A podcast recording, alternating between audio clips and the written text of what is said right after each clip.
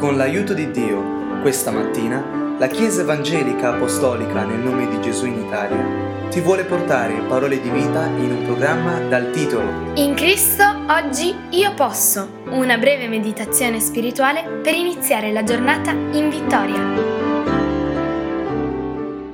Questa mattina leggiamo la scrittura in Proverbi 24, il versetto 17 e 18 e dice così quando il tuo nemico cade, non rallegrarti.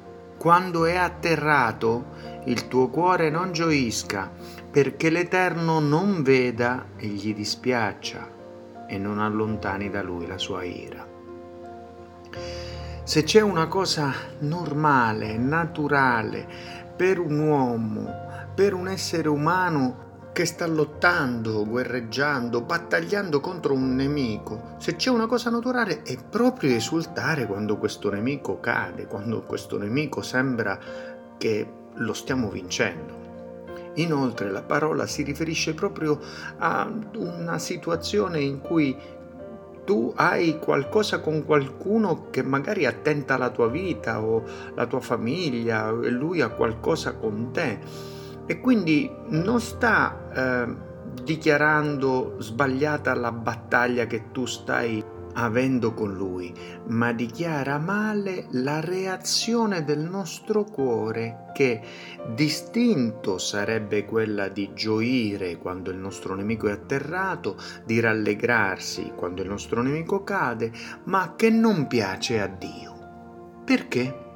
Perché il cristiano deve vivere una vita non carnalmente, ma spiritualmente.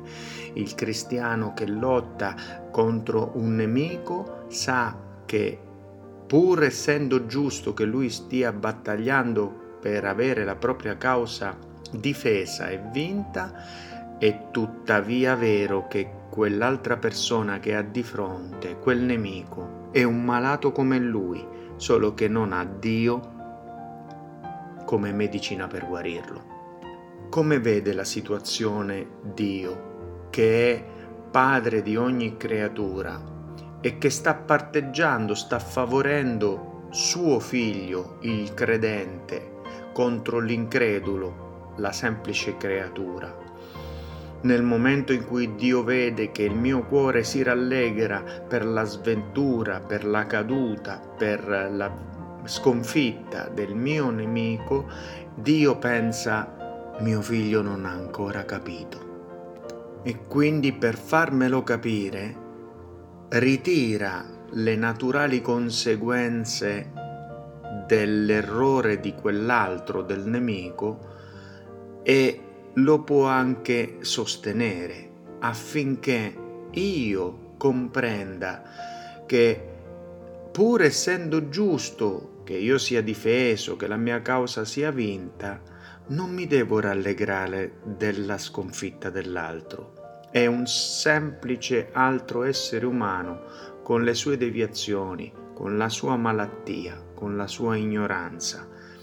Quindi io esco in battaglia sapendo che la vittoria la dà il Signore, che l'esito della battaglia è dato dall'Eterno e che comunque sia è triste la nostra guerra, ovvero la situazione dell'umanità caduta in un mondo caduto il cui principe è il principe delle tenebre. Ma il cristiano che ha consegnato la propria vita al Signore, trova il suo diletto nell'Eterno, guarda l'Eterno con il suo progetto di salvezza, essendosi egli stesso manifestato in carne per pagare il prezzo sulla croce e vincere la morte mm, nella resurrezione come la fonte della vita e non l'esito di una battaglia, la caduta del mio nemico, ma l'Eterno, il Signore.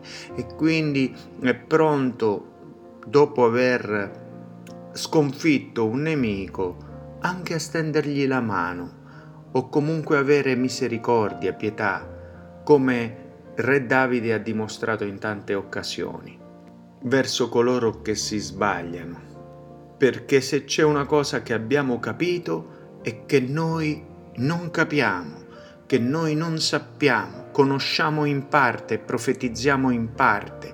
L'Eterno è la nostra risposta. Se c'è una cosa che abbiamo capito chiedendo saggezza a Dio, è che abbiamo bisogno noi stessi di misericordia. E dunque, perché negarla agli altri?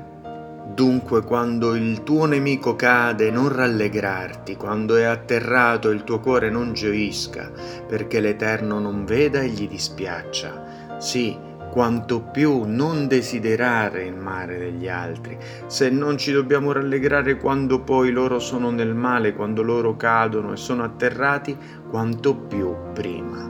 Che Dio benedica la nostra vita nel nome di Gesù. Amen. Nel ringraziare Dio ti ricordiamo che se desideri conoscere dove siamo in Italia o conoscere più di Cristo, puoi visitare www.conoscerecristo.it